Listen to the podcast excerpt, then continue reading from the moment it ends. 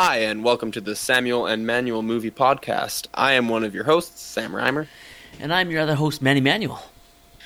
Well, Manny and I are doing something we haven't done in a long time, uh, and that is the what we've been watching. When we originally uh, got the idea for this podcast, we the the real idea of it was, uh, you know, Manny and I would talk about movies for you know hours on end, and we just thought, fuck it, we'll record these conversations and um, throw them on the internet and see what sticks, and sort of evolved since then. But really, the grassroots of it was just talking about what we've uh, what we've out and uh, and things of that nature. So we're going back to that today. Um, the plan for today originally was to talk about Scarface, but uh, with that having been removed from Netflix, uh, both Manny and myself have had to go to both huns- wholesome and unwholesome means to uh, to go about viewing that movie. Uh, so that's been pushed back a week. Yeah, we got uh, caught with the. We didn't think it would be removed from Netflix uh, on that time frame, so we got kind of caught with our pants down.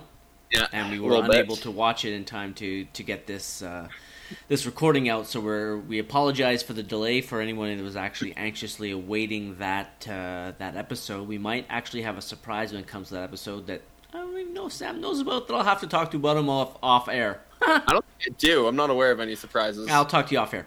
Interesting. oh, maybe maybe I think you texted me about it. If it's the surprise that I'm thinking Yes, about, yes, I did. Okay. I am aware of it, I'm very excited for that. Okay, wicked. Okay, perfect. um, so yeah, so we're just going to be talking about some things we've been watching recently, and maybe over the last couple weeks that Sam and I haven't touched upon uh, in, in the episodes. Um, so uh, Sam, why don't you get us started? You've been uh, there's a movie you've been really excited for, and finally got to see, and have been itching to talk about. Yeah, so um, I mean, we haven't done this in a couple of weeks, and I've been thinking about movies that I've wanted to talk about. I could talk about like Isle of Dogs. I mean, that was a while. Honestly, wasn't wasn't too enthralled by that, so I maybe won't go uh, too into depth about that. Or um, been watching a couple of TV shows. I've been saying for forever. I've been in the middle of an Office rewatch. I'm a big fan of The Office. Got to season nine, and it's just slowed to an absolute halt because that, as much as I love The Office, season nine, the final season, is uh, borderline unwatchable. Uh, so unfortunately, I'm stuck in the middle of that. I started watching Brooklyn Nine Nine. Started watching Archer. I've uh, tr- kind of been bouncing around between TV shows trying to find something to watch. Um, I'll maybe uh, finish. I'll, I'll finish with the uh, movie that you alluded to, the one I've been excited to see. First, I'll, I'll maybe talk about um, the movie I watched this past week on a flight to Kamloops. I uh, had had to uh, download something on my Netflix to watch on the plane ride, and that was Hell or High Water, is what I decided uh, downloading to watch on there. And this is a movie Manny and I have talked about. I believe we um, talked about it uh, in our. Did we talk about it in our Oscar special this past year, or was it even the year before that uh, this movie was nominated for Best Picture? Uh, it was it wasn't it was two years ago, so Yeah. the past ones. So maybe we haven't actually talked about it. Yeah, I don't think we've actually gone into it in depth as far as I can remember. Oh, Hell or High Water is uh, as I quickly pull up the Wikipedia page here. Yeah, it's a 2016, so yeah, it is two years ago. It's a 2016 neo-western crime thriller uh, directed by David Mackenzie and written by Taylor Sheridan. And Taylor Sheridan uh, was the writer and director of Wind River, which is a movie that Manny and I both really loved. He also wrote uh, Sicario, which is a wonderful, wonderful movie. Um, and basically, it's just about two brothers who decide that they're going to start robbing banks to uh, raise money to save their family farm. And it's a it's a great movie. I know Manny and I have talked about this movie before. Um, And we've discussed Taylor Sheridan a lot as well because we were both exactly. huge fans. really one of the new masters of uh, of modern uh, film. Uh, but this movie is really really good. It stars Chris Pine uh, and uh, his brother, uh, played by Ben Foster. And honestly, this is I know if there's one criticism of the Oscars that uh, some people I know have said, it's that the movies that they nominate for Best Picture aren't necessarily all that accessible to casual movies fans, but I don't even think that's even really a criticism. But this is one of the most accessible uh, mainstream movies that's been nominated for Best Picture in recent memory. It's just a really good uh, heist movie, really good bank robber movie, in my opinion. Um, it also has a great performance by Jeff Bridges as Oh. the sheriff. Jeff Um, Bridges is unreal in this movie.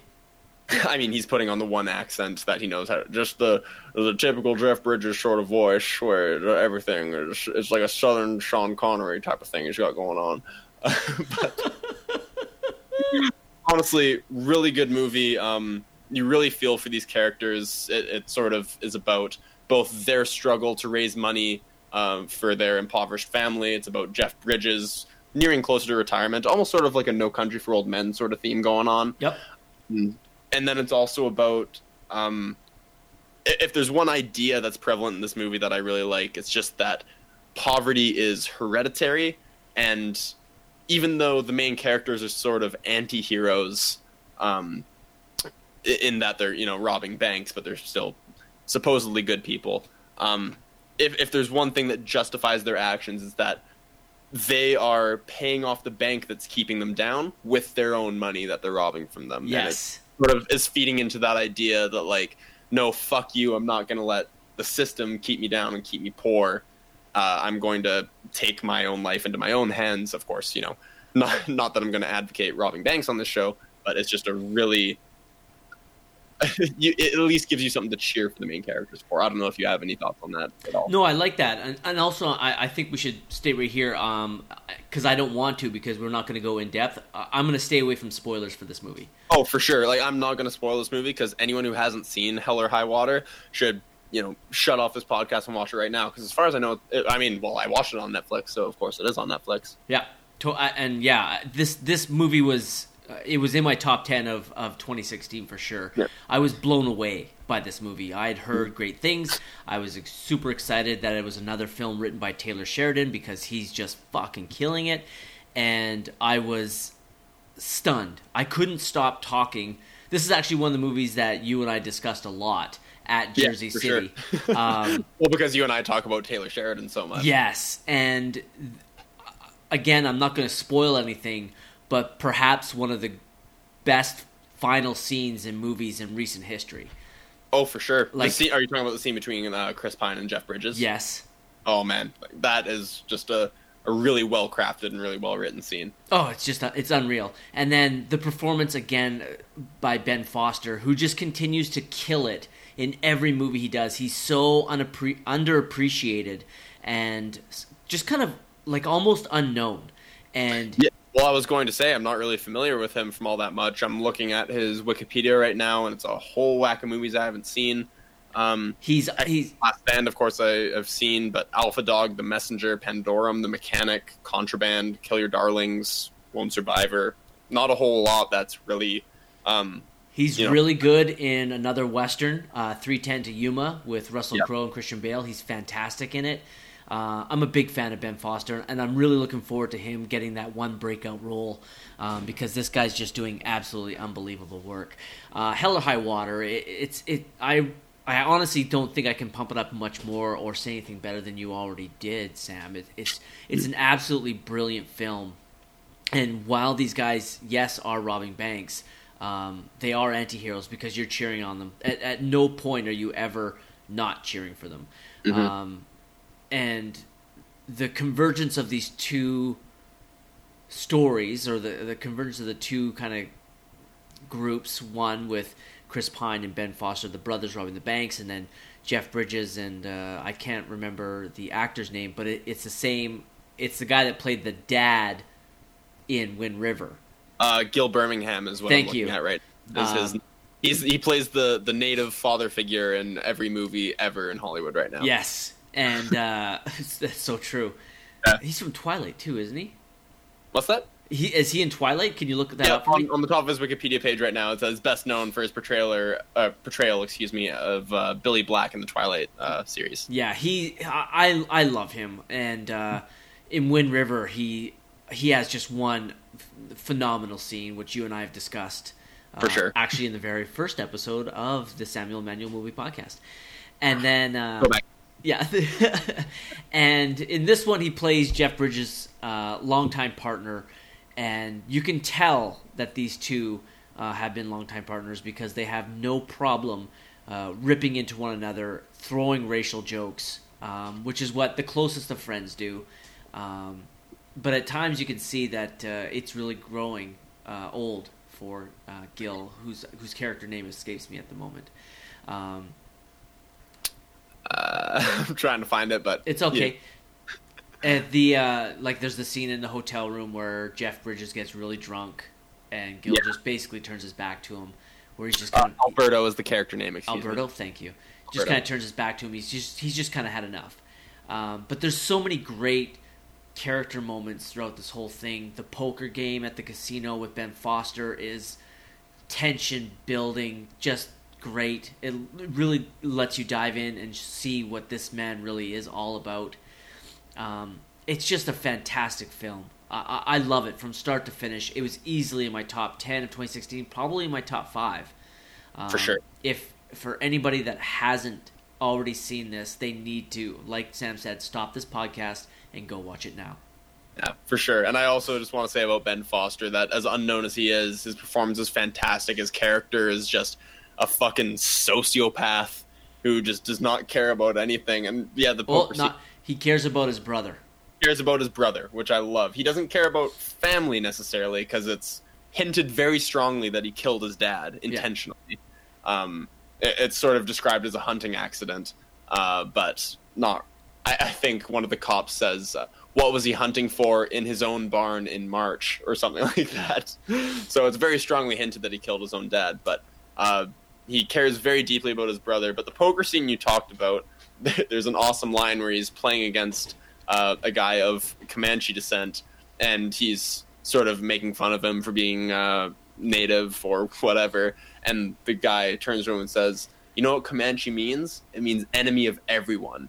And Ben Foster just says, well, you know what that makes me? It makes me a Comanche. that's a really good line. It's a great line, and again, it's just Taylor Sheridan fucking showing off the man's skill. I'm fucking pumped for everything he does. All right. Um, so that's just about all I have to say about Hell or High Water. Um, I mean, great performances, great direction, great writing, great everything. Um, just a recent favorite of both Manny and mine, and everybody should go watch it. Now, uh, the real my the real source of my excitement for doing an episode like this was to talk about a little ditty that just came out uh, called Eighth Grade um, that I just saw. Uh, now that we're done with Hell or High Water, um, it's written and directed by a guy that I have a lot of respect for as a performer. His name is Bo Burnham. Uh, he's old school YouTuber. He got to start just making funny little songs on YouTube. Uh, he's since become a stand up comedian, and of course, he's since uh, become a writer and a uh, director and this is his writing and directorial debut. And it's a, I'm trying to find just the uh, short little synopsis from IMDb. Uh, an introverted teenage girl tries to survive the last week of her disastrous, excuse me, disastrous eighth grade year before leaving to start high school. Good thing I can read, right? Yeah, right. But I recently saw this movie. I've been excited to see this uh, since I found out it was getting made because I love Bo Burnham as a performer. I think he's uh, a brilliant comedian. I think he's a really good songwriter, and I was excited to see what he could do uh, in the director's chair and uh, as a as a screenwriter. And uh, this movie was originally just supposed to get a New York and an LA release. Uh, it did really well in both of those theaters, so it, it got expanded to more theaters in those cities did well in those theaters, so expanded to more cities in the U.S. And it did well in those cities, so it expanded even more. So they've sort of just been playing it by ear with this movie, expanding it and expanding it and expanding it, uh, till eventually it reached me in Calgary, which I was really excited about. And I'm looking at the stats right now for it. I haven't even gotten into the plot for this, by the way. I just I'm just excited to talk about this movie. Um, currently, for 2018, it has the highest theater average of any movie. So uh, even though it's not as quite as wide a release, as it stands right now, it's made more money per theater than any other movie released this year. Yeah, so, it's killing it right now. And it's getting just absolutely insane reviews. So I mean, you're sitting at ninety percent uh, on Metacritic, ninety eight percent on Rotten Tomatoes. It's just just getting brilliant, brilliant reviews. And I finally got the chance to see it this weekend, and it's totally justified. This movie is beautiful. Um, I saw a tweet from Molly Ringwald of all people that said it might be the greatest coming of age movie of all time. That might be a little bit extreme, but nonetheless, it's getting brilliant reviews. Uh, Elsie Fisher is the star of this movie. She actually is the age she's trying to portray, which I believe is uh, 12 or 13 years old. Um, she kills it. She's relative unknown. As far as I know, her biggest role was as uh, I think it's I think the character's name is Agnes from Despicable Me, the youngest of the kids. She's the kid who says it's so fluffy. That's that's her biggest role up until this point, and she gives a nuanced, beautiful, subtle performance um, that I hope gets some recognition this award season because it's really really good. Um, the writing by Bo Burnham is this this is one of the best written coming of age movies I've seen in a while. It does sort of delve into uh, some, let's say, cliche territory in, in in sort of the romantic subplots that are in this movie, but those aren't even really the focus. It's mostly just about this girl trying to find her place, trying to fit in in 2018, and uh, Bo Burnham, having been a child of the internet himself, does a really good job of writing this sort of uh, backdrop of you know everyone has everyone has phones, everyone has social media, everyone has all this stuff, even as young as uh, Elsie Fisher is in this movie. And I don't want to delve into spoilers all that much. I don't want to go that deep into it, but there are so many good scenes in this movie. Um, Manny, you look like you're uh, waiting to say something patiently while I ramble on and on about this movie. No, not at all. It's it's fun to see. It's fun to see you uh, as excited about this movie as you are because I I, I knew going in um, your admiration and I, I, I guess for lack of a better word, fandom of Bo Burnham. Prior, oh, I'm a huge girl for Bo yeah, Burnham. Prior to this movie, and, and you'd mentioned earlier on uh, this year how excited you were for this movie. I I'd heard about it uh, as well, hearing about how good it was, and these last few weeks on.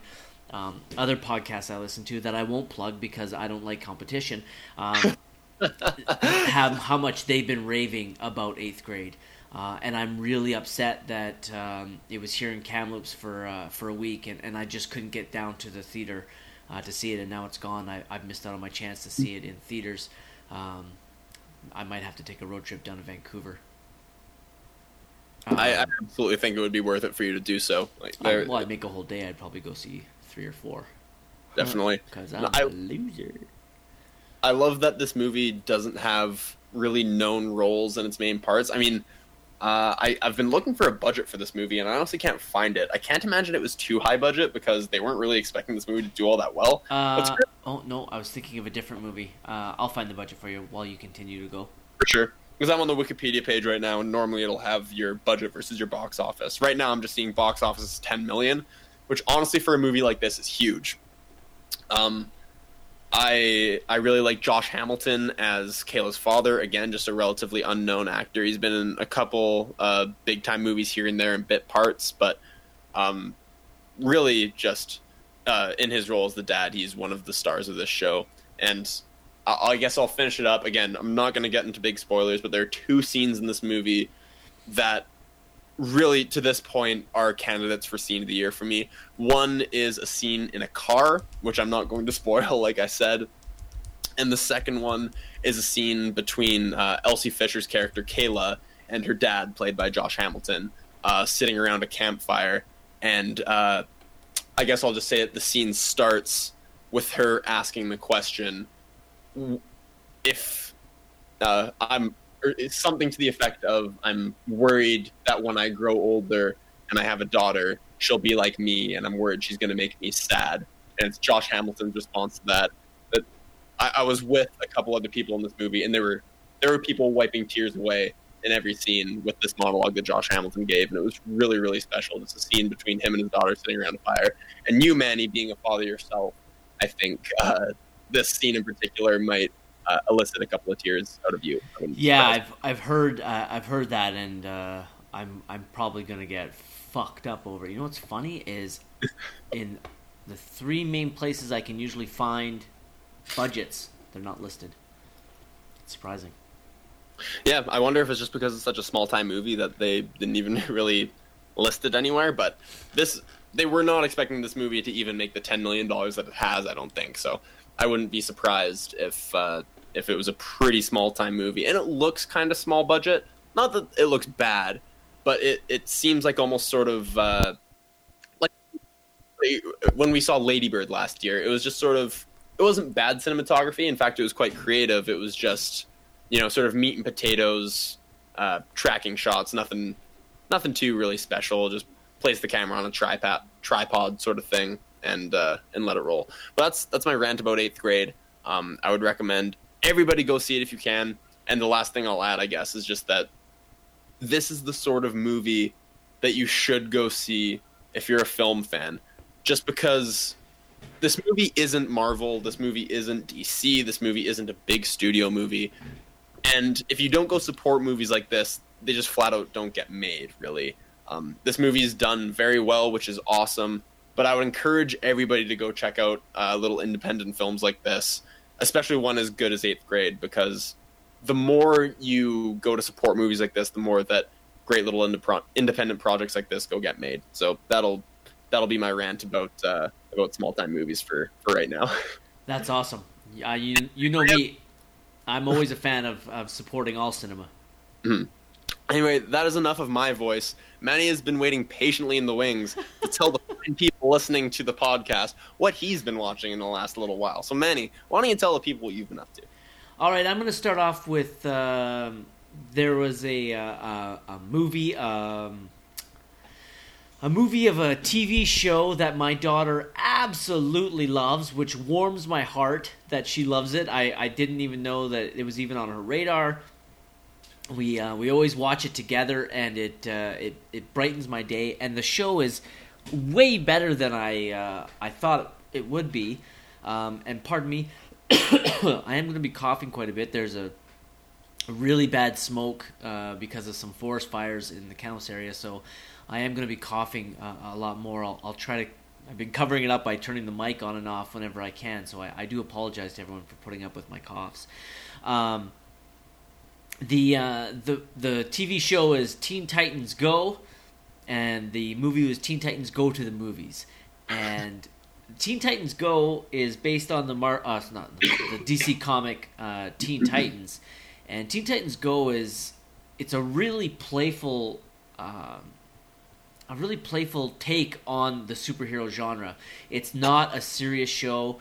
It's it's not aimed at small children, and I guarantee you a lot of the jokes in the show definitely go over my daughter's head, but she still loves the show because it's very very silly and the animation in it is it's not it's not realistic. It's very very very cartoony.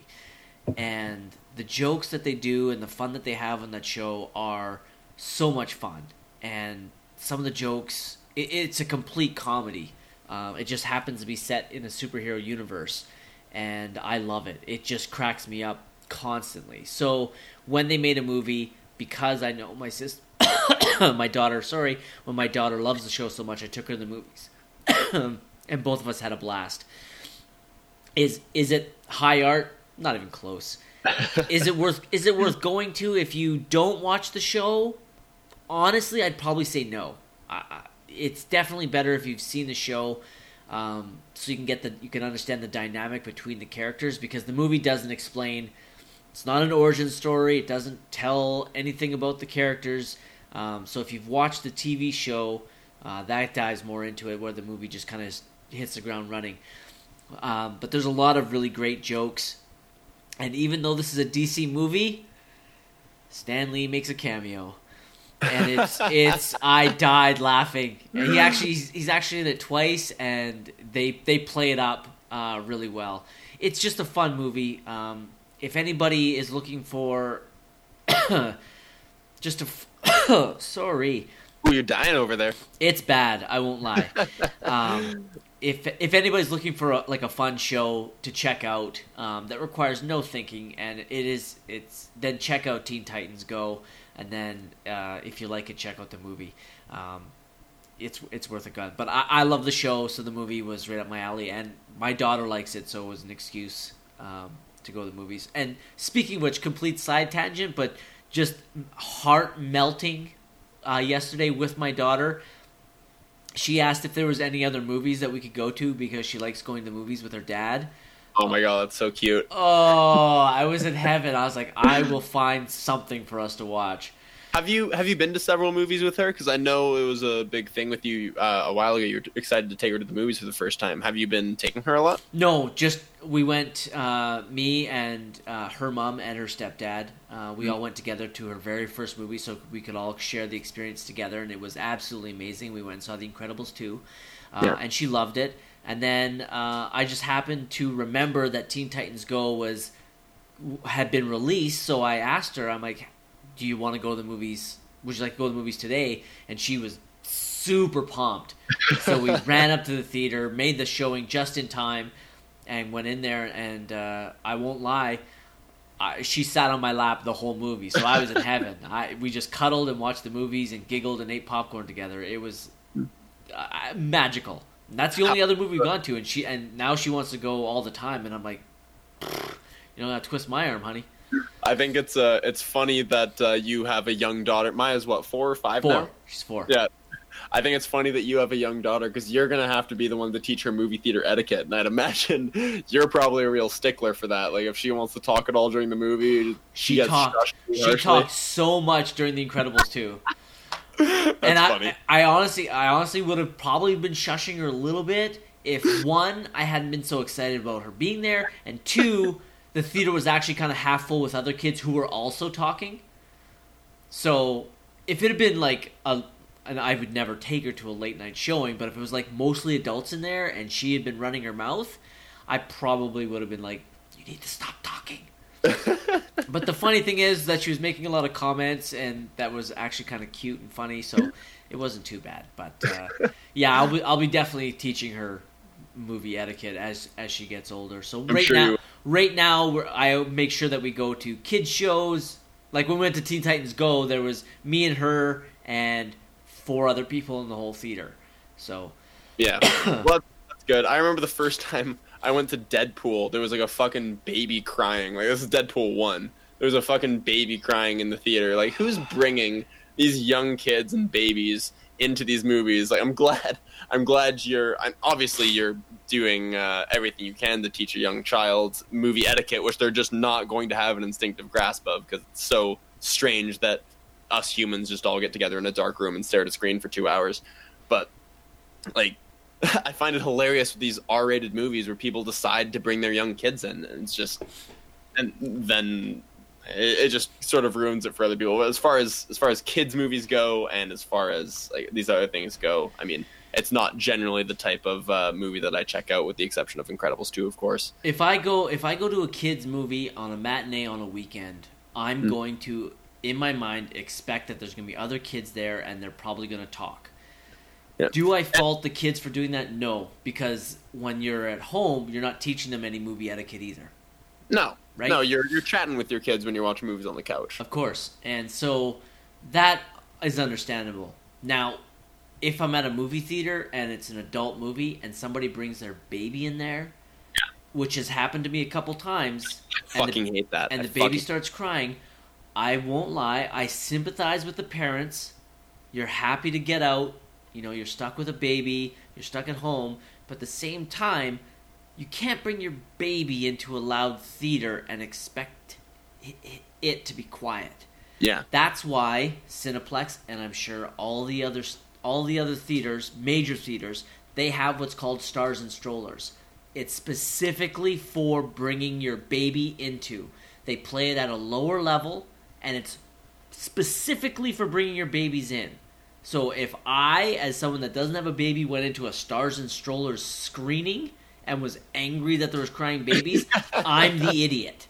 So That's very- that that's what that those screenings are for, and Yeah. and again, I, I completely sympathize with with new parents, and they obviously just want to get out of the house because they got a brand new baby. Because I completely remember what that's like, um, but you, come on, you, you, you it, you're not in your house. You have a crying baby, and there's anywhere from two to a hundred other people that have paid good money to watch this movie in the best format on the planet and you're bringing in a crying baby it's kind of selfish in my mind So I'm, in short, I'm sorry that Teen Titans Go wasn't as good as it could have been for you. Uh, or uh, whatever the, sorry, the Teen Titans movie or whatever it was Yeah, called. Teen Titans Go, Go. I think Teen Titans Go, the movies. I think it's called. It was fine, and then oh god, at the end of the movie, at the end of the movie, during the credits, they're playing like this Teen Titans rap song that the Teen Yeah. Titans rap to, which is pretty fun. So Maya, Maya wanted to go dance, so her and I went down to the front of the screen and danced for like almost the whole credits. That's fun. Yeah, it was it was pretty awesome. Uh, important question for all the Teen Titans uh, fans out there: Is there an end credit scene? Uh, we didn't stick around. Oh, well, Because- that's a mistake. when she sto- when she stopped dancing, she's like, "Okay, let's go." And I'm like, "There might be end credits." She's like, "I don't know what you're talking about." and I'm like, "Oh, "Okay, I, I Well, you'll never. I have to Google it like a chump. yeah, I, I guess we're I guess we're going." Yeah. Thanks for ruining the movies for me. You should be paying respect to all these people. so harsh on your own daughter. Yeah, Four years old, she needs to know the movie etiquette. I should have just sat her down in the chair. I'm like, "You watch all these credits. You pay tribute to these. Work hard on this movie, God damn it! Yeah, you pay tribute to these people that put in the effort." so that was Teen Titans Go. Uh, the next thing I've been watching is quite. I, I mentioned this to you a while ago, and uh, I sat down um, and restarted a series that I never got to finish. I think I only got through uh, five seasons of the seven um, that were aired, and that's the brilliant show Mad Men. Mm-hmm. I restarted it from the start and have committed to uh, to finishing this before I start. The only time I'm ever watching anything different is when it has to do with our podcast. Otherwise, I'm all about Mad Men. I want to watch it and finish it. I started from the beginning. I think I'm almost caught up to when I left. And it's just a reminder of how fucking brilliant that show is. It is unbelievable. I've I've never actually personally checked it out myself. Uh, from my understanding, John Hamm, who I'm actually a big fan of, uh, from what I understand, he's quite good in it, and he is the personification of sex. Oh, he just just oozes sexuality for that entire show, from what I understand. I won't. I I would I would let John Hamm. I would let his character Don Draper fuck me. He Yeah. is A little wiggle down there when John Hamm's on screen, right? Just a little wiggle. I'm just. It's more than a little wiggle. well, if anybody knows me, they all know it is a little wiggle. Anyways, um, so yeah, the show itself, and, and I've I've told I've told people this that haven't seen the show. Um, it, it's I think it's utterly brilliant. Um, all the critics agree with my assessment on how brilliant it is. Uh, it's won numerous Emmys. It's won numerous Golden Globes. It is a, a critical darling. The only thing is, is it's it's hard for me to recommend to some people because this Mad Men is almost Mad Men is the equivalent of what all the Oscar winners are in movies. It may not appeal to the masses, but for people that appreciate great acting, great dialogue, and great storytelling, then Mad Men is exactly what they're looking for. And I hate to sound really pretentious and stuff, but people that just like popcorn movies or just general like sitcoms or action adventure TV shows, I don't think they're going to find anything that they like in Mad Men. Um, that's not to say that they won't. It's just that when I'm talking to people, I kind of get a general feeling of the kind of things that they like and whether or not I feel that Mad Men would be a great recommendation for them. Um, Mad Men basically just follows this advertising company in the 50s, 60s, and I think it finishes in the 70s. Um, and it's it's absolutely brilliant. Um, there's not, oh, I was gonna say there's not one weak person in this cast, but there is, and that's January Jones who plays Betty Draper. That's not saying a lot. January Jones is just sort of a she's just set decoration on whatever whatever she's on. it is it's hard to watch her at times because everybody else's game is so fucking on point and so elevated. So every time she comes on screen, she's trying to act. You're like, oh honey, oh honey. I'm like, I don't know who you fucked to get this role, but you must be an unbelievable lay because everybody else on this show has brought their A plus game. And you bring this bullshit? Like i don't know. Like she is atrocious. But And every, super attractive. yeah. Oh super hot for sure. Even though she's not the hottest person on the show in my opinion but Who is? oh what the f- uh, christina hendricks holy jesus mother of mercy she is in my She's number three. behind Charlize and Lupita. oh Lupita. Yeah. I didn't know Lupita was that high on your list. Well, Lupita might. Well, uh, it depends. I, right now, after watching Mad Men, Lupita, you can hit the bricks. Christina's Christina's Christina's my number two. I'm sure Lupita is going to be crying herself to sleep tonight. Yeah.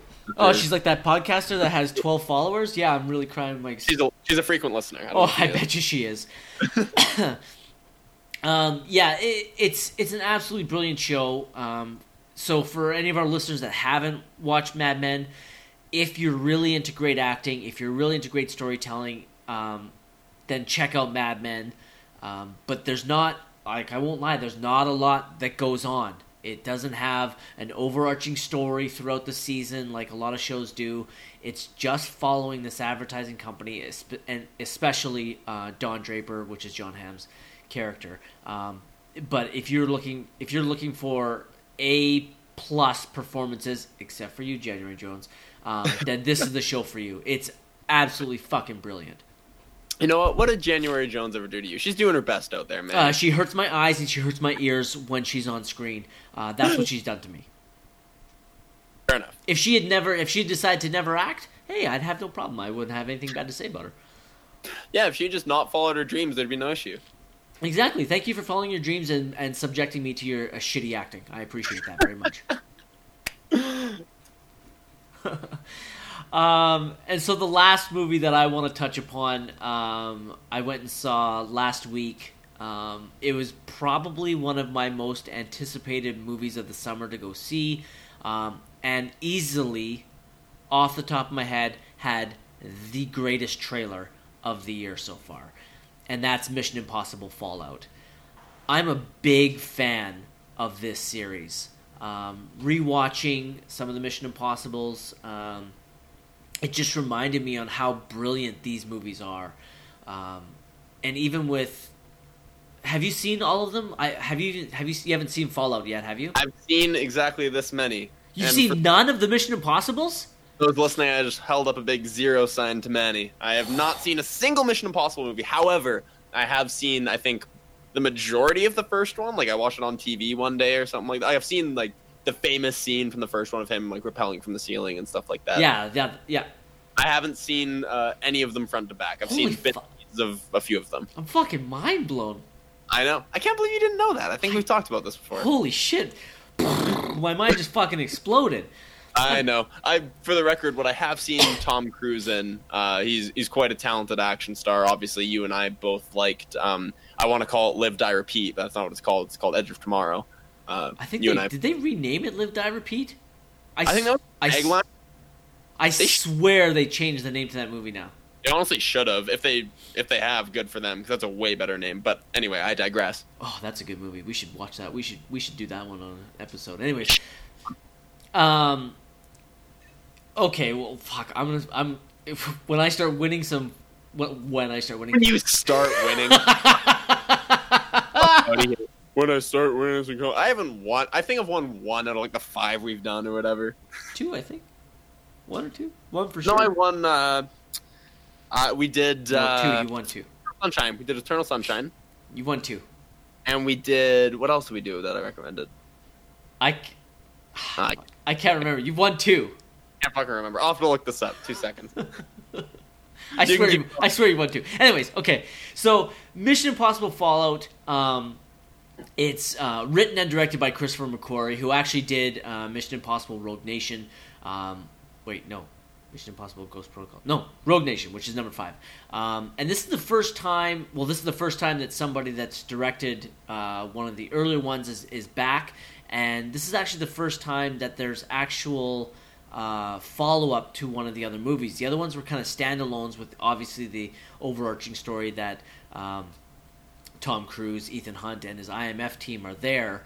Um, but this one actually has uh, some returning characters, and all the talk that you hear about with all the press and all that is that Tom Cruise once again has done all of his uh, own stunts. You have a uh, an answer for me? yeah, Eternal Sunshine of the Spotless Mind was the second one that I uh, suggested that we do. Uh, the first one was Nightcrawler. Thank you. Yes, I knew there was two. Uh, those are uh, episodes 21 and 19, respectively, for who want to go back and listen.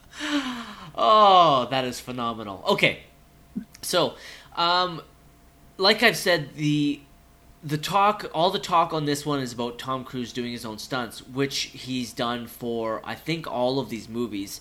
Uh, a lot of people are aware of the amazing stunt work he did outside the Burj Khalifa in Dubai.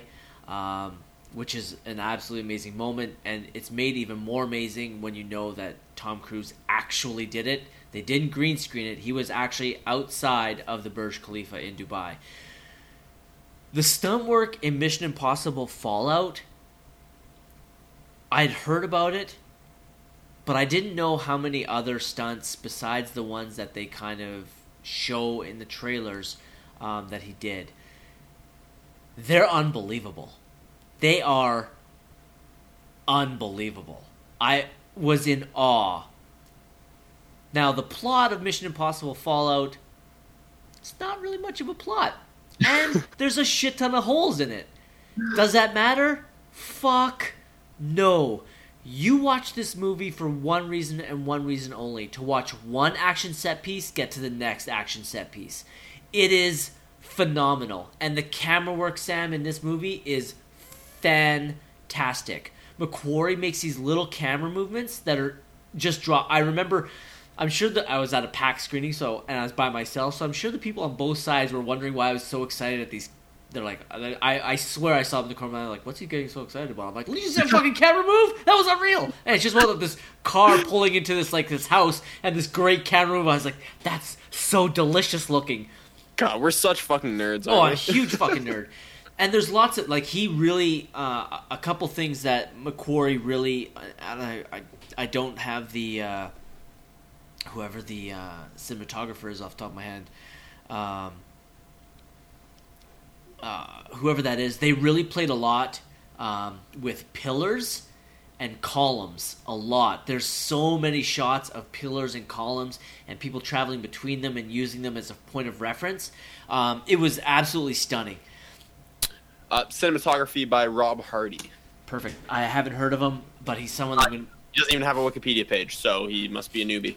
I'm gonna be keeping my eye on this man because wow, uh, he, it was absolutely fantastic. Um, the movie is like almost non-stop action, and I cannot praise this movie enough.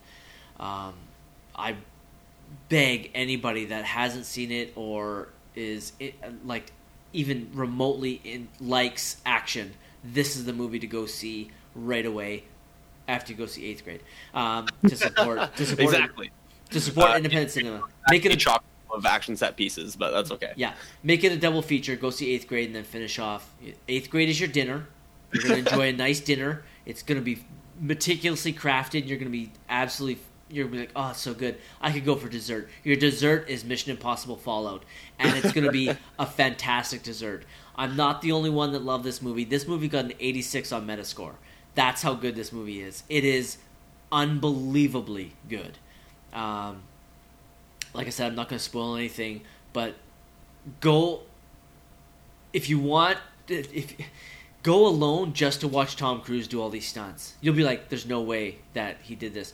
Like he has this there's a there's a chase scene in Paris and he goes uh, is it the Arc de Triomphe that has the the the roundabout around it as well in Paris? Can... I'm almost positive. But he's riding a motorcycle and it's him mm. against traffic in this massive roundabout.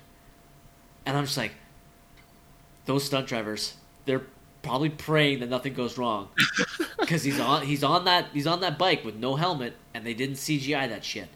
I, I will add just about Tom Cruise doing his own stunts that this isn't just some gimmick like for people listening who think like oh Tom Cruise is doing his own stunts like what's the big deal? It just allows the filmmakers, both the director and the cinematographer, to do so much more and to make it all in camera because nothing pisses me off more than an action scene where you don't really know what's going on. You got the shaky cam, you know, you got rear shots of star clearly clearly a stunt double. And just having the star doing the stunts just allows you to have so much better constructed action scenes, oh. and it really shows. Again, I haven't seen any of the Mission Impossible's all the way through, but even in Edge of Tomorrow and or Live Die Repeat, so much of the action in that movie is in camera, really well constructed, really interesting, and it's just because you can see all of it. That's as simple as it is, just a wide shot of something cool happening. Yeah. And makes all the difference to me. So, I mean, I just want to say that for anyone who's like, "Oh, Tom Cruise doing his own stunts," like just seems gimmicky. I've, it's not a gimmick. It's really important, I think, for an action star. It is, and it, it does make the world difference. Um, and for those of you that don't know, um, uh, Tom Cruise broke his ankle doing one of the stunts in this movie. Um, doing, uh, I, I'd hate to say a simple stunt, but when you see the, the stunts that he does in this movie, all it is is him jumping from one building to another, and he shorts it. So he, you know, he hits the side of the building and then holds on, and climbs himself up. The shot in the movie is the one where he breaks his ankle. Oh wow! That's the one they used, and you can see when he gets up because they talked about it. And this was before the movie because I'd heard, obviously, because I'm a nerd and I, I hear about these movies. You hear about Tom Cruise breaking his ankle, so they had to suspend filming for six weeks and move on to do other things without him while he healed his ankle. But they were talking about it. There was a there was a set visit at the time by some writer, and they watched him break his ankle. He jumps from one building to the other, breaks his ankle, but he stays in character and he gets up and continues running past the camera, hobbling obviously with a broken ankle. Both those shots are the one in the movie. Fuck, and you can that's so see the cool. and you can see the difference because that whole scene is him running to try and chase somebody down.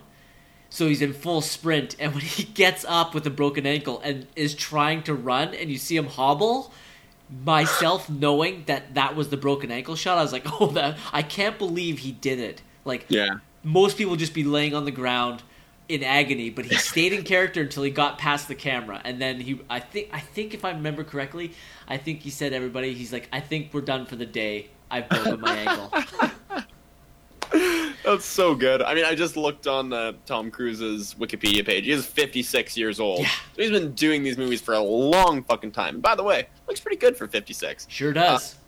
Uh, I guess it's all that uh, all those thetans that have been taken out of his. Uh, um, but yeah, like 56 years old, he's still doing his own stunts. I'm. I mean, what can you say? Every single movie that comes out with Mission Impossible has some big stunt that's uh, that's a huge thing. I'm also looking at the Metacritic scores right now. This is easily like far and away the best reviewed Mission Impossible movie so far. That's pretty impressive, actually. I didn't realize Mission Impossible One only had a 59 on Metacritic. That's surprisingly low. that is low because that the Mission Impossible one's actually really, really good. Yeah, Two, And then it two is the weakest. Two is Sorry? the, number two is the weakest. It's still Mm-hmm. good, but it's definitely the weakest out of all these. Three is really good because of Philip Seymour Hoffman. He's easily the best villain. Four is great. Five is fantastic, and and six Fallout is just jaw dropping. Is it the best one? According to according to Metacritic, it is. I'm gonna say this one is definitely the most entertaining. Mm-hmm. I would definitely like to revisit. I I, I 100% want to revisit the whole series again after watching this one. Um, I'll get back to you on that one. Because I'm I'm looking at the Metacritic scores right now, and it, from one to six, it goes 59, 59, 66, 73, 75, 86. That is a big jump for the last one. I, I know there, it's still early, so that could fluctuate. It could go down a little bit, but that's pretty significant. I mean, it's gone up with every single movie, Yes. with the exception of uh, one to two. Isn't that Uh, amazing that it, it keeps movie. getting better? Yeah, the series is that's a very rare thing in Hollywood today. I don't know if you can name another series like that that has this sort of longevity and is getting better every single movie they make. That's pretty impressive. Oh yeah, it's so good. So I, I honestly can't fl- I, I honestly can't heap enough praise onto this movie in regards to how much fun it is and how entertaining it is. Um, and I'll tell you right now, next year's Sampas, this is probably already going to win best fight scene. Whew! So you're saying it's one I got to check out? The fight scene, which shows up in the in parts of it show up in the trailer, um, where it's uh, it's Tom Cruise and Henry Cavill up against one other guy in the bathroom, is unbelievable. So that's what I've been watching. Uh, there has been some other shows I've been watching, but nothing that was really worth uh, worth mentioning. Yeah, sir. Can I talk about one other movie I've just remembered that I yeah, watched? Yeah, of course you can. One other. I just want. Hell yeah, bring it on, brother. So, this is a movie. It's honestly the movie I've probably seen the most in my entire life. The most times in my entire life. It's a comedy. It's from the '90s. No, Stars a guy named Jim Carrey. no, What's no? What do you No. think it is? it Oh, better. it's not, it- it's not that. Not oh, that. oh, it's not that. So it's, It's in the not- '90s. It's starring Jim Carrey. yes. It's not the movie that I don't want to talk about. It's not Dumb and Dumber. Okay, is it? Do you know if it was released the same year? Do, oh, it was not released the same year. Oh, not- okay. Well then, I then I'm gonna guess Okay. it's a comedy. Jim Carrey. It's Liar Liar. It is Liar Liar. Nah. I have seen this movie probably almost close to 100 times. I'm not kidding. Like, when I was a kid, I I think, I mean, it's not, it can't just be me. This movie is on TV all the time, right? Like, it's, it's not just me. This movie, I feel like every time I turn on a TV, Liar Liar is on. And I don't know what the reason for that is. It's probably something financial with the rights, but honestly, I fucking love this movie even today. I haven't probably seen it in a couple of years, even though I have seen it more times than any other movie. It's so much fun. It's cheesy. It's stupid. It's a 90s movie. It's 90s Jim Carrey at the height of his powers, just being a great physical comic. And it's not like, I don't know, it's not reinventing the wheel. Like, the older I get, the more I realize it's just a cheesy, stupid comedy about how lying is bad and family is good. and it, for those of you who don't know, I don't have the IMDb synopsis in front of me right now, or do I as I scroll down? Uh, a fast track lawyer can't lie for 24 hours due to his son's birthday wish after he turns his son down for the last time. And that sounds like such a cheesy plot, and it is. But there's so many good gags in this movie, and so many good jokes, and Jim Carrey is such a talented actor. It's just one of those movies that if anybody but Jim Carrey was in the title row, t- uh, title role, excuse me, it would have been a complete disaster. I can think of maybe one other actor. I out was actually just thinking one other actor that I think it would be okay with. Who's yours? this. Huh? Robin Williams. That's who I was gonna go with. Absolutely, Robin Williams could have pulled this off, but Jim Carrey is definitely, I think, the best choice. Um, I'm just to come up with the, the kid in this movie who plays Max, Justin Cooper. Uh, Justin Cooper, excuse me. I can't talk today. Just awful. Just absolutely atrocious the more I watch this movie, the more I realize this kid just does not have a future in acting. I don't know if he's been in anything since this movie decades ago. Um, it's looking like he probably didn't. He had some bit parts in like General Hospital when he was a kid, but yeah, he was just a child actor who didn't make it, and rightfully so. He was terrible. Uh, but I'm sorry, Justin, if you're listening. Uh, but this movie's so much fun. There's so many good gags. It has a good moral. It has a good lesson, um, and it has you know Jim Carrey uh, being Jim Carrey at the height of his powers before you know the world knew what a crazy individual he was, even in his personal life. So that's that's two Jim Carrey movies, arguably you know top. It's definitely my favorite Jim Carrey comedy. Uh, maybe not my favorite Jim Carrey movie because Eternal Sunshine of the Spotless Mind and Truman Show exist, but it's definitely a really good movie. I believe it's on Netflix. If anyone wants to check it out, it's it's just a good time. Honestly, it was a big part of my childhood, and it's just an enjoyable movie. And honestly, like with a lot of movies that I watched in my childhood, some of them hold up, some of them don't. This is honestly one that holds up, and it's not just because it was my favorite when I was a kid. It's I genuinely think it's still just a good cheesy comedy to watch if you want just like a Sunday afternoon sort of movie. Personally, have you seen this movie, Manny? I've been talking a lot. it's all right. It's nice. Usually, I'm the one flapping my gums the most and not letting you talk very much. Uh, I, I have seen Liar Liar. I've seen it multiple times, uh, and I don't disagree. I haven't watched it honestly in probably over ten years, Yes. If not more. Actually, you know what? I guarantee it's been more than ten years since I've seen it. Um, I remember liking it um, when it came out. Um, I remember liking it when it came out, which kind of shocked me because I was kind of over Jim Carrey. Um, his shtick had gotten a little bit old with me, um, but this one he didn't really go kind of over the top. Um, and I agree. I, I really liked him in this role. It's definitely fun. I don't remember the atrocious acting of the kid. Um, It's really bad. Um, but I remember, and so it's so dumb. But I remember the one thing. Let's see if I can remember if I can get the quote right. Um, I promise you, I can. I I can fucking recite this movie. Oh yeah, this it's it. What this isn't the part that made me laugh the most, but it's the part that I guess like I almost like enjoyed the most because of the because of his delivery. Yes, and he he asked for a, a, a recess because he has to go to the bathroom, and he says holding your urine it will cause bladder problems, something like that. and the judge asks, "Is that true?" And he thinks, "Be "Like it must be, because he can't lie." And I was like, yeah. what I can't remember what his what his reply to the judges is, it's, but his facial expression, yeah, it's, his, his facial expression and his line delivery is priceless. Yeah, a lot of a lot of the comedy in this movie does ride on the shoulders of Jim Carrey's de- delivery, which is you know, excellent in my opinion. Yes. I grew up a big Jim Carrey fan. Even movies that you don't necessarily like as much, like uh, Dumb and Dumber, we've talked about before on the show, both on air and off. Uh, I really like Dumb and Dumber. I really like Bruce Almighty, which came out in 2003, which is a really good one. I, am a big fan of Jim Carrey just in general, and Liar Liar is probably my favorite comedy of his. It's really good. And I'm looking at IMDb right now, has a 70 Metascore, so it's not like it's a like a really bad movie that I just remember fondly from my childhood, although I do remember it fondly. Uh, it's actually like 70 for a movie that's this sort of silly is not bad at all. Actually, that's fantastic.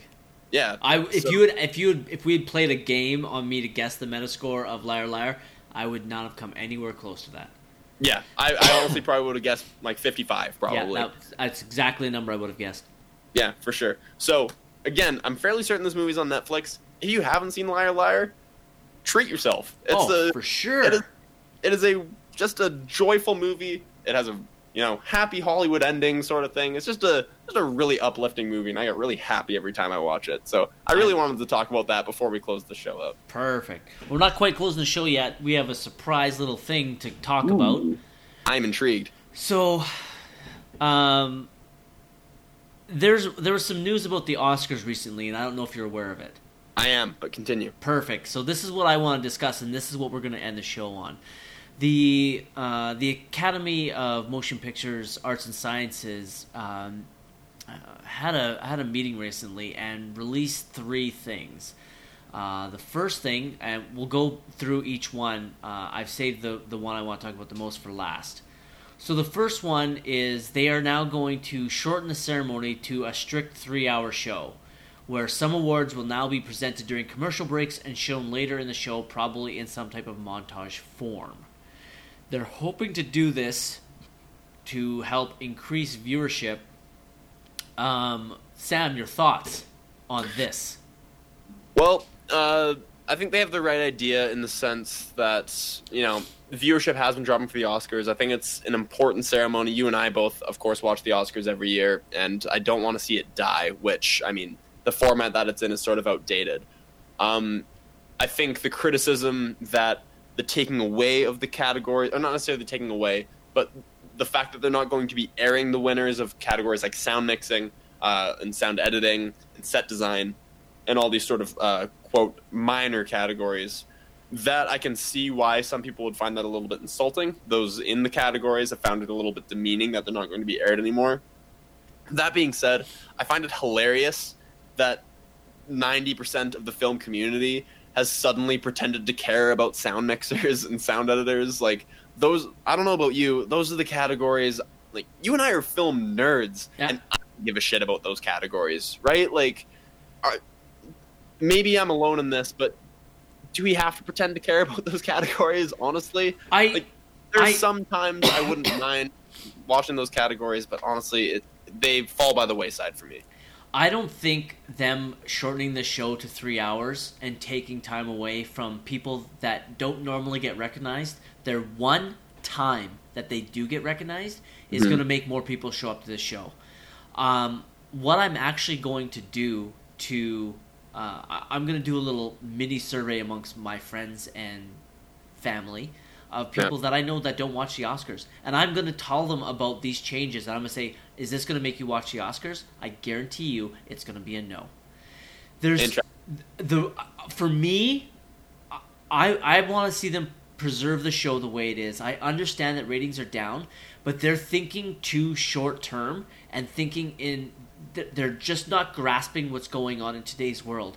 The ratings were so high so long ago because there was three fucking channels and you had a choice of three shows. You can watch something, something, or all these superstars who are, are all dressed up and talking to one another. What show are you going to turn into? You're going to watch all these fucking. You're going to watch all these movie stars because you had nowhere else to see them. You could either see them at the movie theater, or if you were lucky, you'd see them on TV. There was no internet, there was no social media. This was your only chance. So, of course, everybody was tuning in. That's not the way it is anymore. There's too many options for people to watch. Shortening the show to three hours, shorten it to one hour. You're still not going to all of a sudden increase viewership. The people that want to watch and celebrate the biggest night in for movies are going to tune in. You're not hmm. going to gain viewers just by shortening the show to three hours. It's not going to happen. It's across the board. Baseball, t- baseball attendance and viewership is down because the games are about three hours. It's all it's it's just things are different. Shortening the Oscar presentation and taking away the one time that all those names we see at the end of the credits that you don't pay attention to are actually getting recognized honestly makes me a little sad. Do I can I name a sound mixer? Sure can't. Did I actually get emotionally involved when I watched them accept their uh, acceptance speech? Yeah, I did. I've actually cried at the set designer's acceptance speech. I love hmm. seeing these people recognized for the hard work they do when they participate and contribute to an art form that means the world to me.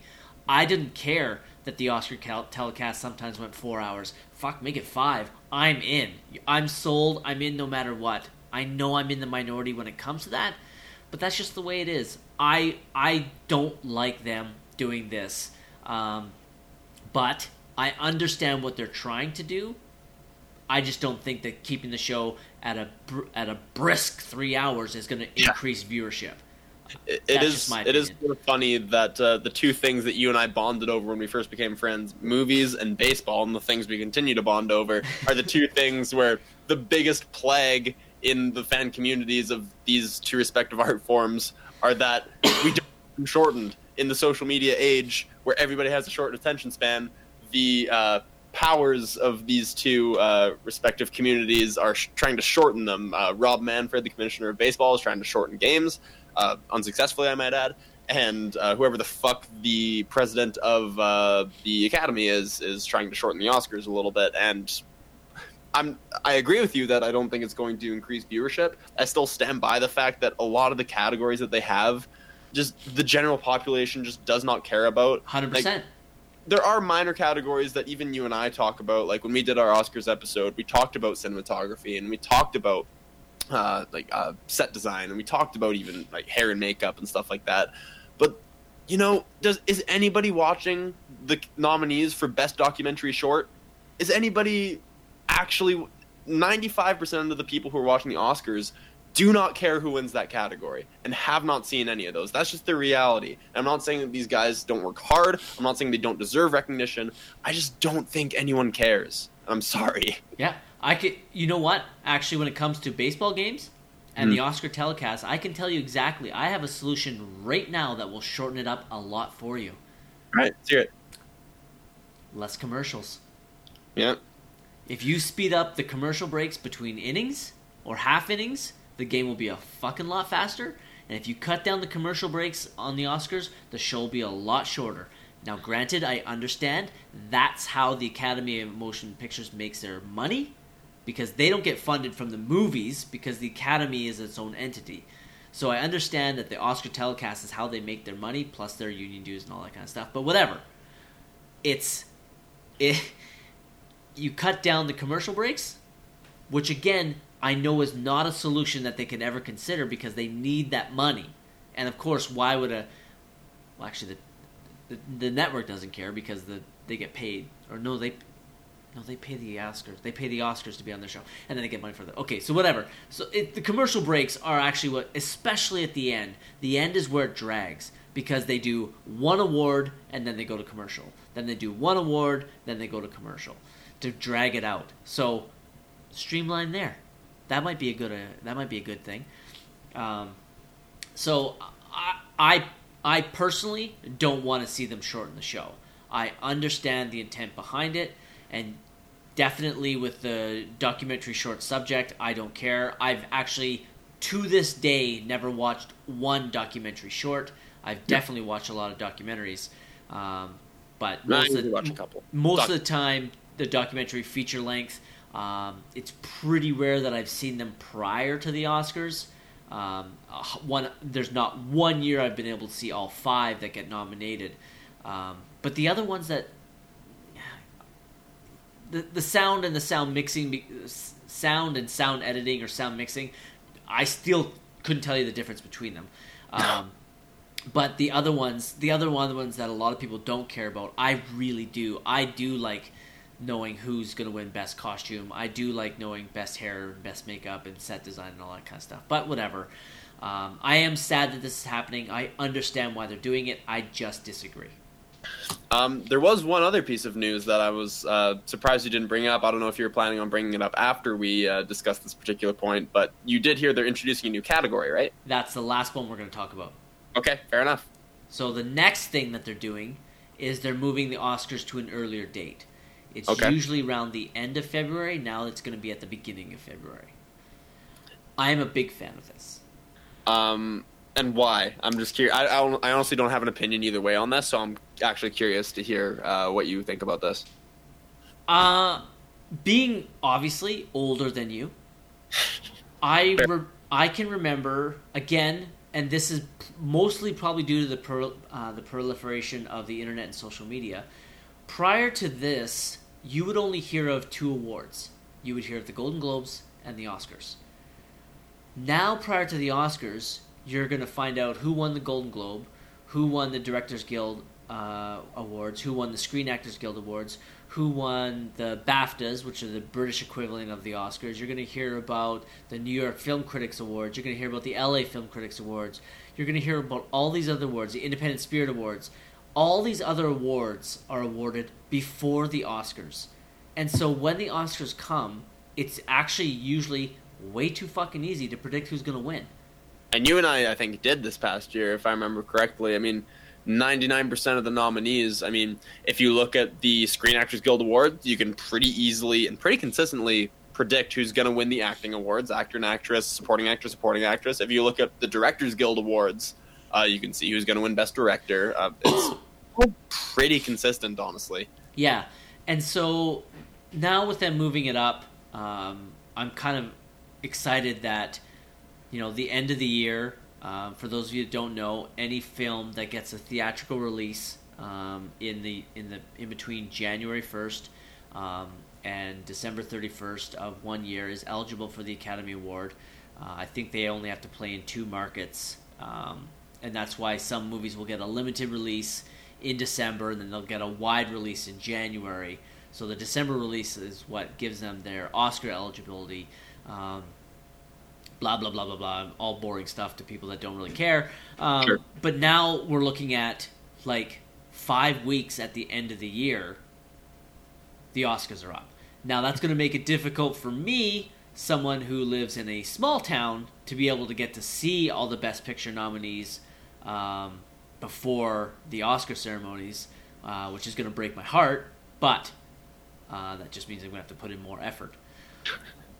I like it, already. huh? As if you don't already, by Yeah. the way. You put But- in more effort to see the nominees than anyone else I know, I think. but I like it. I I, I get.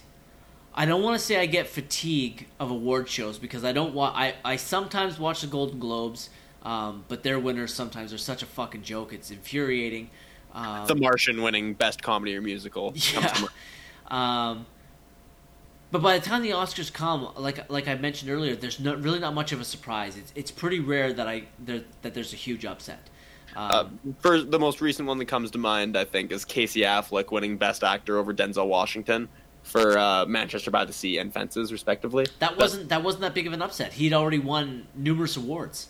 I thought Denzel Washington won like the Golden Globe and the. Am I misremembering that? I I think so, but I, I had Casey Affleck winning going in because I he'd won so many other ones. So it's It- I'm I'm looking forward to the day when it's a little bit more of a unknown going into the Oscars.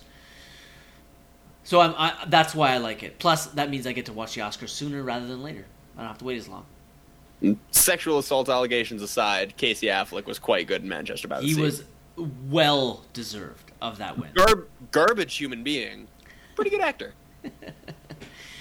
And then the last one uh, that Sam mentioned um, is uh, the Oscars are now introducing a new category.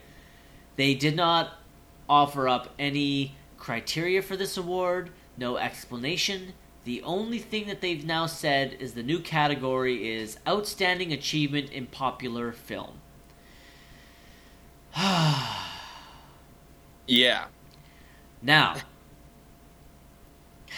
does this mean like now what constitutes a popular film? uh, one that makes a lot of money. I think. Okay, so this is of course a follow up. For those of you that don't know, uh, whatever year it was, whatever year it was that The Dark Knight was released, there was 2008. 2008. There was serious uproar that it did did not get nominated for Best Picture. So the Academy responded by opening up 98, 2008, sorry, No, I was just saying 10 years late, is what I'm saying. 10 years late. They responded 10 years late.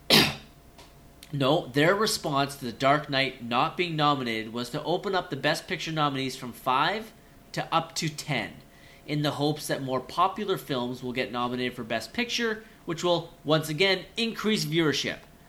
And then, of course, the next year, I believe Avatar got nominated for Best Picture, which was ludicrous. Not ludicrous. It was no. It was a remarkably beautiful looking film that had nothing important to say whatsoever. No, it had already been said when it was released as Dances with Wolves by Kevin Costner. So, Exactly. but as a film achievement itself, was it should have been nominated for Best Picture? No, but for every for every technical category, yes, it should have been. And it won every technical category, right? Which is what I don't understand. Like, it won Best Visual Effects, it won Best Hair and Makeup, did it not? Like, Pretty, it, it- it won a lot, but didn't win Best Picture. yeah, Um, thank God. But Av- Avatar, that's that's the exception. Like we're talking about other films that they were hoping to get in to increase viewership. Um, and there are times when a popular film got in um, that probably, if there's only five nominees, wouldn't, such as like Inception or Mad Max Fury Road. Um, But you and I both love those movies. yes, they're fantastic films and were worthy of their nominations. For sure. Um, so this is another pathetic attempt to increase viewership. Again, uh, and I'm looking forward to asking my friends and family who don't watch the Oscars. There's a new category. It's called Outstanding Achievement in Popular Film. Are you going to tune into the Oscars to see who wins that? Probably fucking not. I don't think this is going to increase viewership in any way. Just because what are the five nominees going to be? And and sadly, this year we'll actually probably have some good movies. But if they're nominated for this, does that now mean that they're not going to be eligible for Best Picture? Because I guarantee you, the winner of this first one is Black Panther. Hmm. It's a It's cultural, not, it's not Infinity War? not a chance, not Really? a chance. Why not? Not a chance. Why not? Infinity War is nowhere near the cultural phenomenon that Black Panther was. You have to remember, Black Panther, Infinity War had all the buildup in the world to get there. Mhm. Black Panther did over a billion dollars, a billion, in That's less than six weeks. that this this is what I don't understand though, because I agree with you in that uh, Black Panther had no build up and was you know not as big a success as Infinity War, but still a resounding success. Um, so what does that mean? Because Infinity War has a bigger box office gross, does it just win? I, the, uh, from the description, it just sounds like whatever movie makes more money wins. Like that's what it sounds like to me. Yes, Um, that's and, but that's that's what we're all left up to try and figure out because they didn't leave any criteria. That's all Yeah. they said: outstanding achievement in popular film. Side note i've heard some people saying that this is bullshit because and i do agree that this is kind of a bullshit category by the way but i've heard some people saying that like oh this is just an excuse to not nominate black panther for best picture. Black panther was not getting nominated for best picture yes, anyway. it was. sorry. It it sh- if it was going to be it shouldn't have been. Manny and i did an episode on black panther. You can go back and listen to it if you like. Uh, i can't remember what number it is but we did an episode specifically on Black Panther, and we both kind of said like, Black Panther is a very good movie. It's not great. It is a good movie with some flaws. It has a great villain, has a great lead, has some very good set design and hair and makeup, and it has some okay. The action is good. The action's fine for a Marvel movie, but it's not a great movie. So I don't understand why people are so up in arms They're like, oh, of course they had to introduce this category because they weren't going to nominate Black Panther for Best Picture. It just doesn't really make sense to me. Yeah, it's I I 100% agree. I I Black Panther was my guarantee right now is Black Panther is getting nominees in definitely set design, hair and makeup, probably maybe special effects. Can't remember Yep. special effects. Probably not, but it's going to be up for some rough stuff in I'm thinking. I'm thinking right now of all the vibranium uh, gadgets that uh, that are going on. There's some pretty sick uh, special effects. So Yeah, I think you there. it's definitely good. It's going to be represented at the Academy Awards. It, w- uh, prior to prior to this category, I won't lie. I honestly wouldn't be surprised to have seen it nominated for Best Picture because of the culture. Yeah, yeah, dude, you you, uh, and I I don't mean to disparage either one of us here, Yeah. but you have to look at it at what this meant to minorities. We're well, you're white. I'm half white. We Yeah. don't understand the cultural impact this had on people of color. It's massive. And hey, I'm not saying this movie is not important. That's Yes. not what I'm trying to say. It's a very important movie. It's one of the first high-profile black superhero movies, if you don't count Blade, which I don't think we should. but it's a very important movie. And again, I'm not even saying it's bad. It's just not that good. It's not that good. I'm Yeah. sorry. Okay, this is only two years removed. Do you think Moonlight should have won Best Picture? No, Right. I didn't think so at the time. It, again, another very important movie. But I mean, come on. If you're saying that Black Panther is as good as Moonlight, it wasn't. No, what I'm saying is that why did Moonlight win? Did it win because it was Best Picture?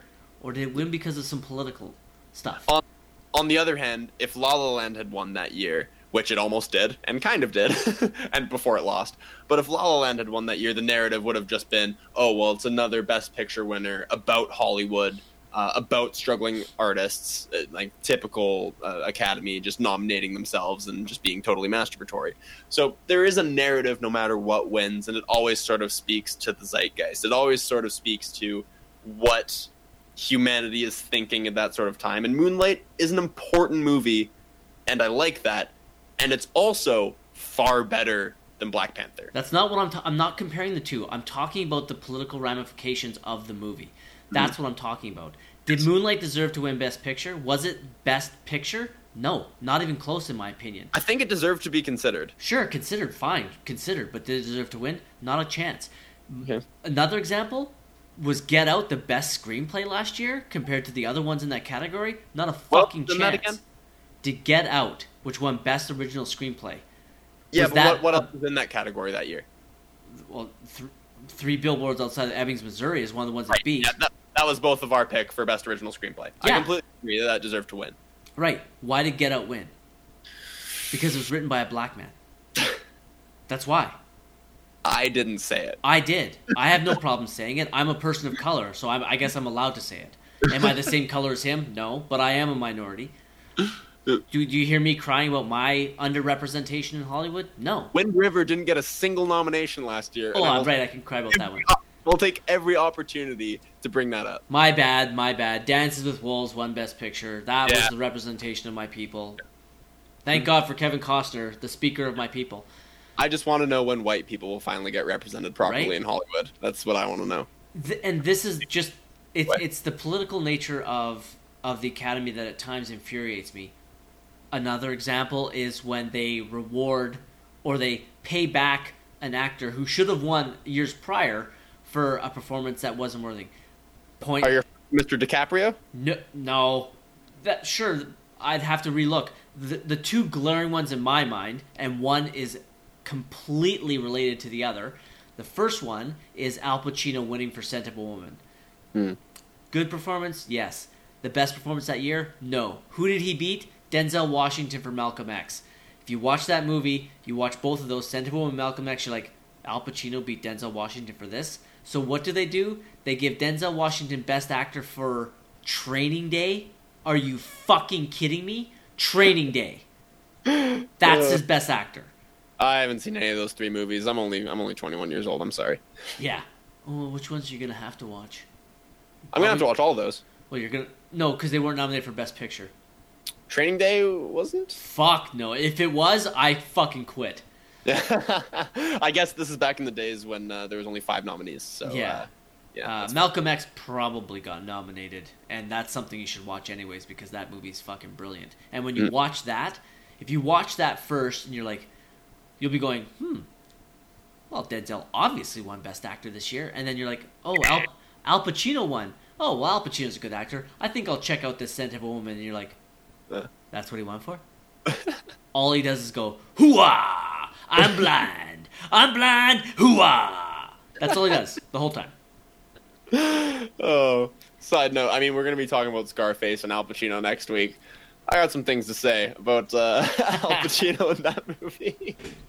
it's pretty good. It's a good performance. So But we we'll did get off topic. I don't want this new category. I want nothing to do with it. I don't give a No. shit about it. I'm looking forward to seeing what the criteria are for outstanding achievement in popular film. And again, I'm curious if they get nominated in this category, are they now ineligible for Best Picture? So if one gets nominated in both, we already know who wins. Much like My understanding is that they have said that this does not make you ineligible. You can be nominated for both, uh, for both categories.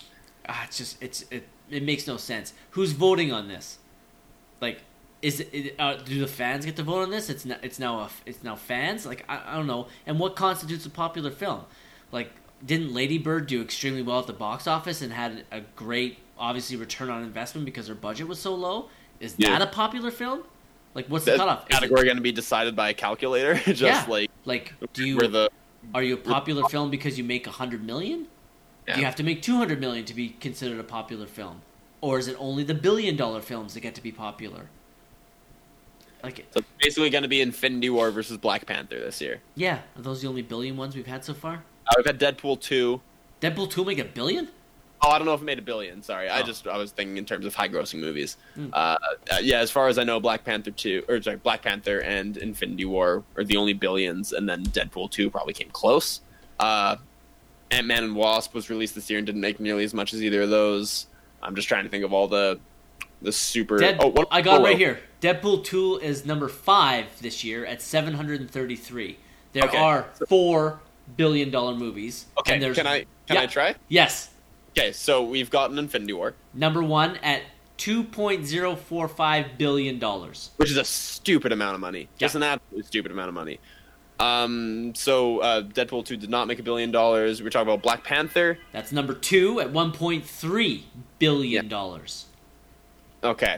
Um, I don't know if I can even. Can I maybe get some hints in this? Uh, Uh, okay, uh, number three is a sequel to a movie that is horrible, Oh. and the it's a sequel of a movie that probably oh, also oh, did a billion. fucking dollars. Jurassic World two, isn't it? Yes.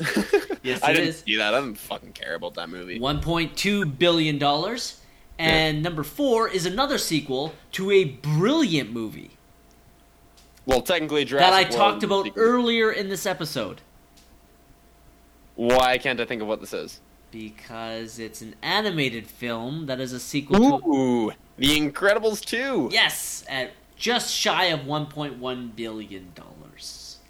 Right on. So I guess those four, I guess those five are going to be up for outstanding achievement in popular film. I guess. I mean, top five grossing, and then the Academy votes on whichever one's best. I guess, I or guess whichever so. one they liked most. So I, I don't know. Oh, what the fuck? Who cares? Or is it, or is it just whatever grossed most? I, I I'm genuinely curious. I genuinely want to know. Oh, God damn it! Whatever. It's been a long debate. it has been. Um. So I guess that's. Well, I don't have anything else to say. I'm just. I Gonna have start- nothing to add. To I'm this. just gonna start getting frustrated at those Black. Panther isn't as good as everyone says it is. I'm sorry. It's very good, but it's not that good. Is my final thought on this segment. Fair enough. Uh, okay, I, I guess we can wrap it up then.